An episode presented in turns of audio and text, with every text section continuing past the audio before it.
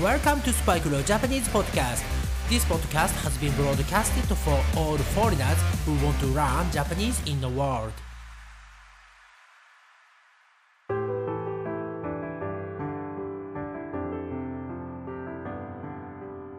世界中の皆さん、こんにちは、こんばんは、おはようございます。そしてお帰りなさい。スパイクレオジャパニーズポッドキャストへようこそ。今日もね、すごくいい天気でしたね。え、本当に暖かいです。ね、この前まであんなに寒かったのに、もうね、すぐ近くまで春が来ているなと思える、そんなね、えー、暖かい、すごくね、陽気な天気でしたね。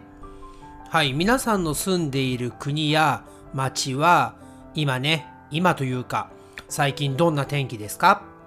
まだ寒いとかね、もうむちゃくちゃ暑いとかね、はい、いろいろあると思いますが、えー、朝ね、えー、ツイッターをチェックしていたら、イングランド、ね、えー、まあ、雪が降っている場所があるみたいで、ね、本当にあのイギリスってあんまりね、まあ私の中では雪が降るイメージがないんですよね。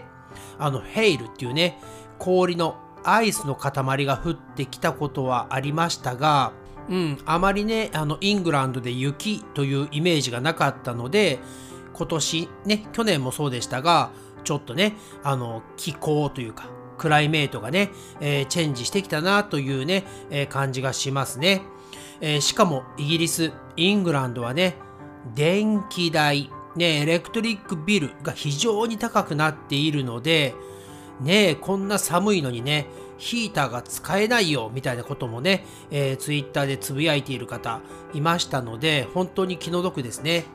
もう早くね、戦争が終わって、電気代ね、まずは安くなってほしいですね。はい、それではですね、今回のレッスンやっていきたいと思います。今回はエピソード257、エピソード257です。はい、えー、JLPT 日本語能力試験今回は N1、N1 の問題5番からやっていきます。えー、N1 はですね、本当に説明が難しくて、私もね、えー、ポッドキャストをレコーディングしていてね、本当に疲れます。はい、will be wiped out ですね。はい、えー、でもね、私も頑張って、えー、説明、レッスン、できるだけ分かりやすくしていきますので、皆さんもね、えー、気持ちを切り替えて、やる気を出して、集中して、ね、keep on concentrating で頑張っていきましょう。はい、それではね、早速やっていきます。いつも通り、えー、このエピソードの説明のね、ところに貼ってある、クリック here というね、URL をクリックして、JLPT の公式サイトに行ってください。そして今回は N1 をやりますので一番上のグリーンのねバーをクリックしてそして一番下にある次へという、えー、ところをねクリックまたはタップして問題の5番までスキップしてください。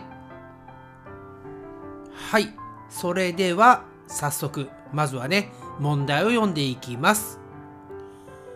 次の文の括弧に入れるものに最も良いものを1234から1つ選びなさい。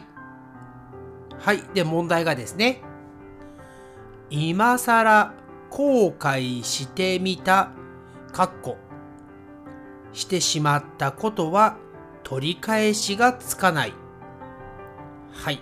えー、この括弧に下のね、4つの答えの候補のどれかが入ります。どれか1つが正解です。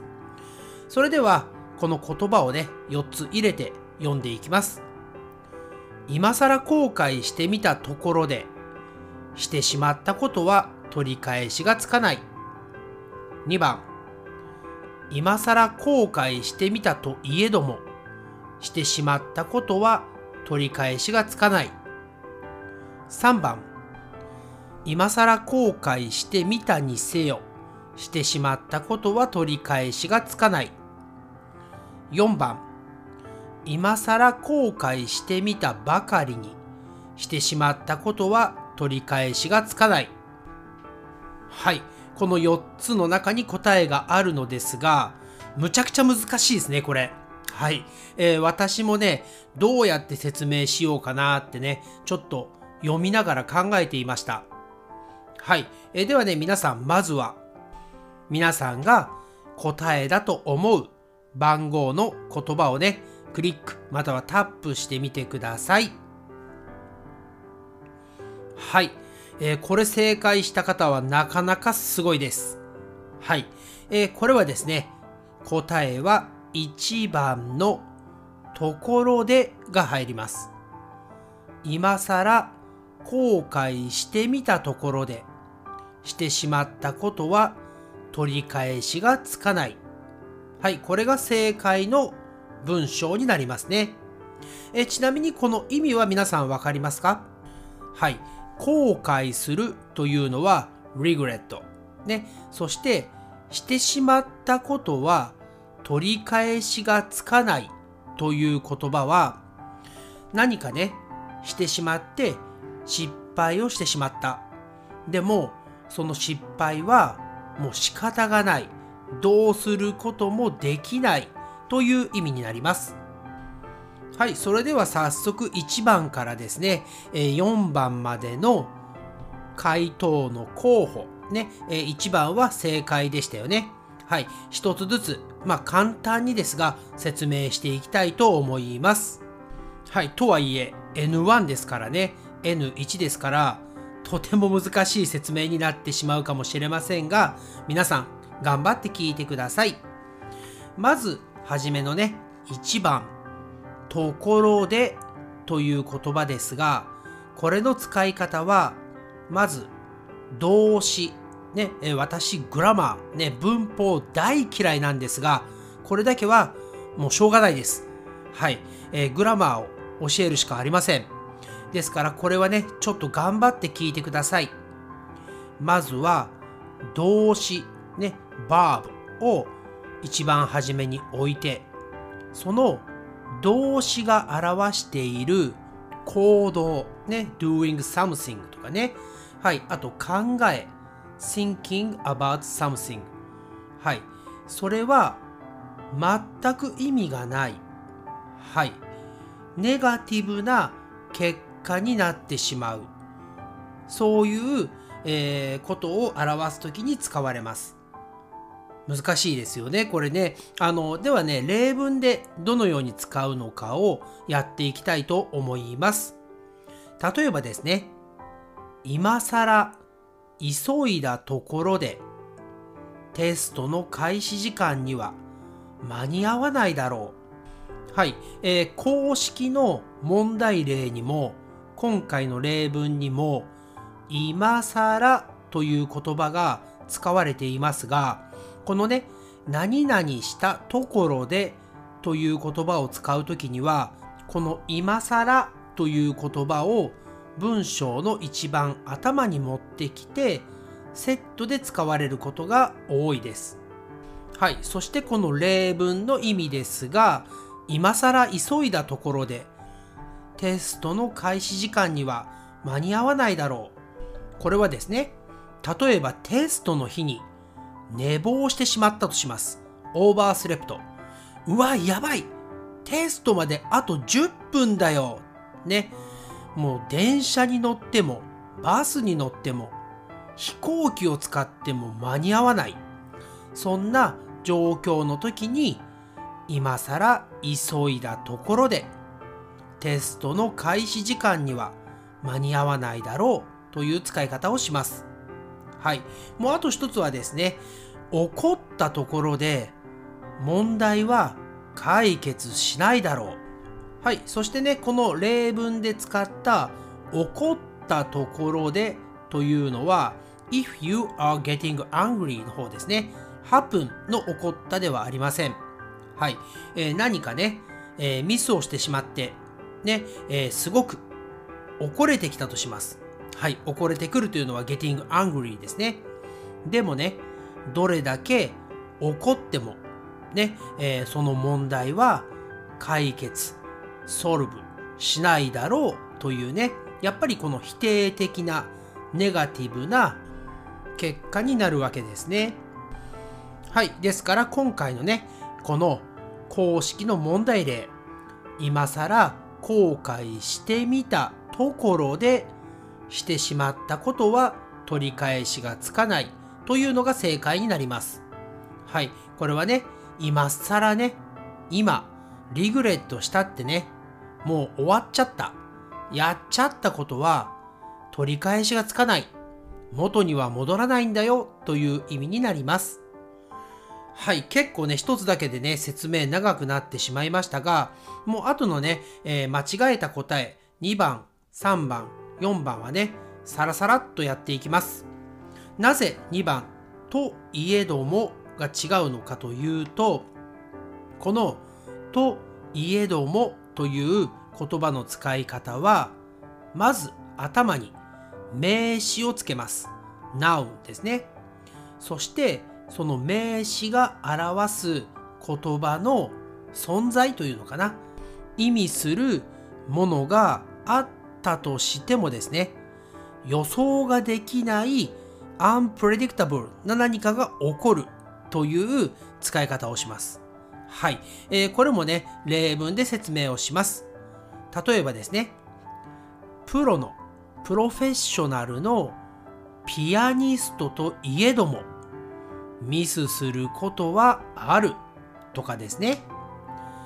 いくら安いといえども、偽物、ね、フェイクであれば欲しいとは思わない。はい、などという使い方をします。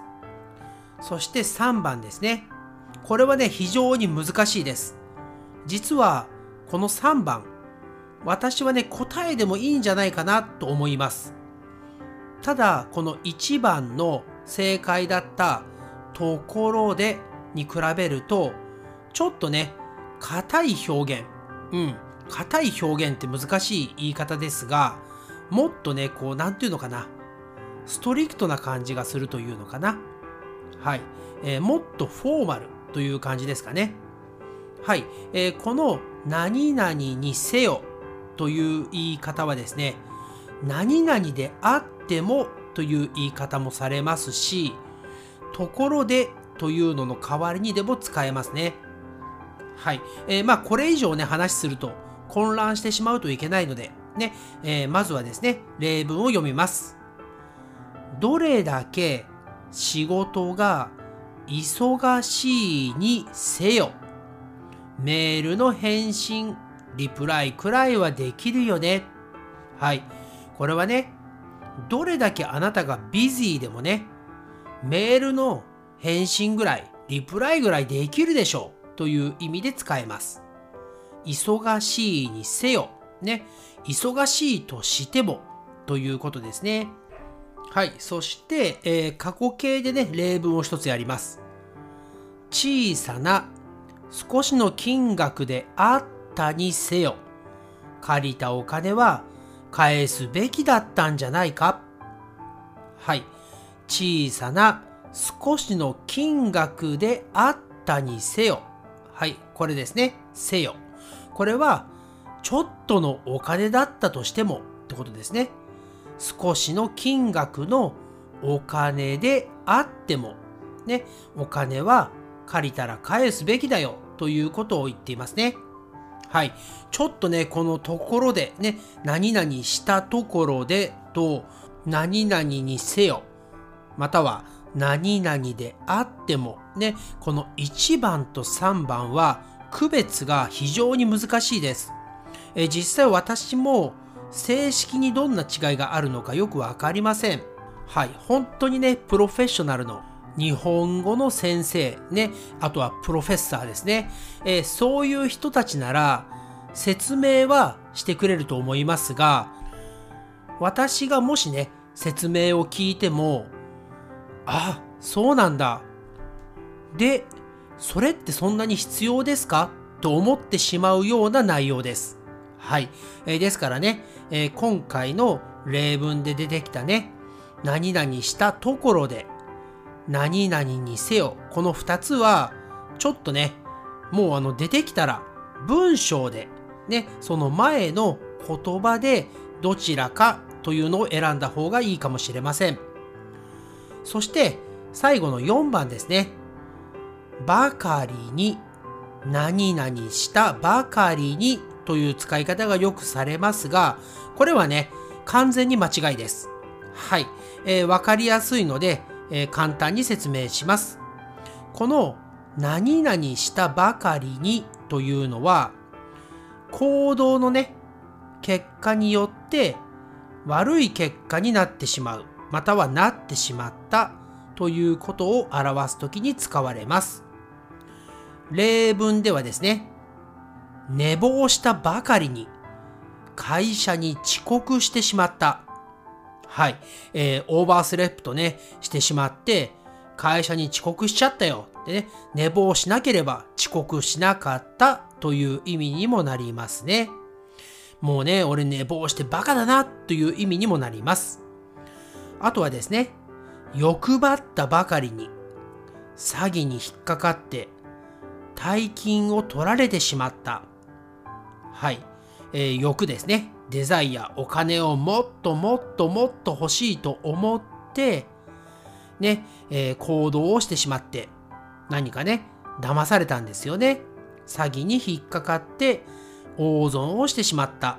はい、そんな使い方もできます。欲張ったばかりに、バカを見たという使い方もできますね。はい、これは結構覚えやすいですよね。バカというのはイディオットですが、欲張ったばかりにバカを見た。はい、これで覚えておけば、ばかりにの使い方はね、簡単に覚えられるような気がします。はい、ということでですね、今回の N1、はい、N1、私も本当に疲れるくらい、自分のね、頭をフル回転させてレッスン説明させていただきましたが少しでもね皆さんが理解してくれていると嬉しいです。はい、さすがにね N1、N1 のね、えー、まああの説明をしていると私ではね結構まだまだ力不足だなとね実感をします。えー、まあでもね一生懸命全力でやっていきますので、皆さん、ね、美味しいとこだけ持ってってください。ね、美味しいとこだけ持っていくというのは、このね、えー、レッスンで皆さんが、あ、スパイクレオジャパニーズポッドキャストのこの部分だけ使おうとね、そうやって使ってもらえれば嬉しいです。はい、それではまた次のエピソードでお会いしましょう。皆さんチャンネル登録、サブスクライブとレビューもよろしくお願いします。Thank you for listening to the episode and I'll speak to you again soon. And please subscribe to this podcast and write me a review. Okay, bye for now. It's time to say じゃあねバイバイ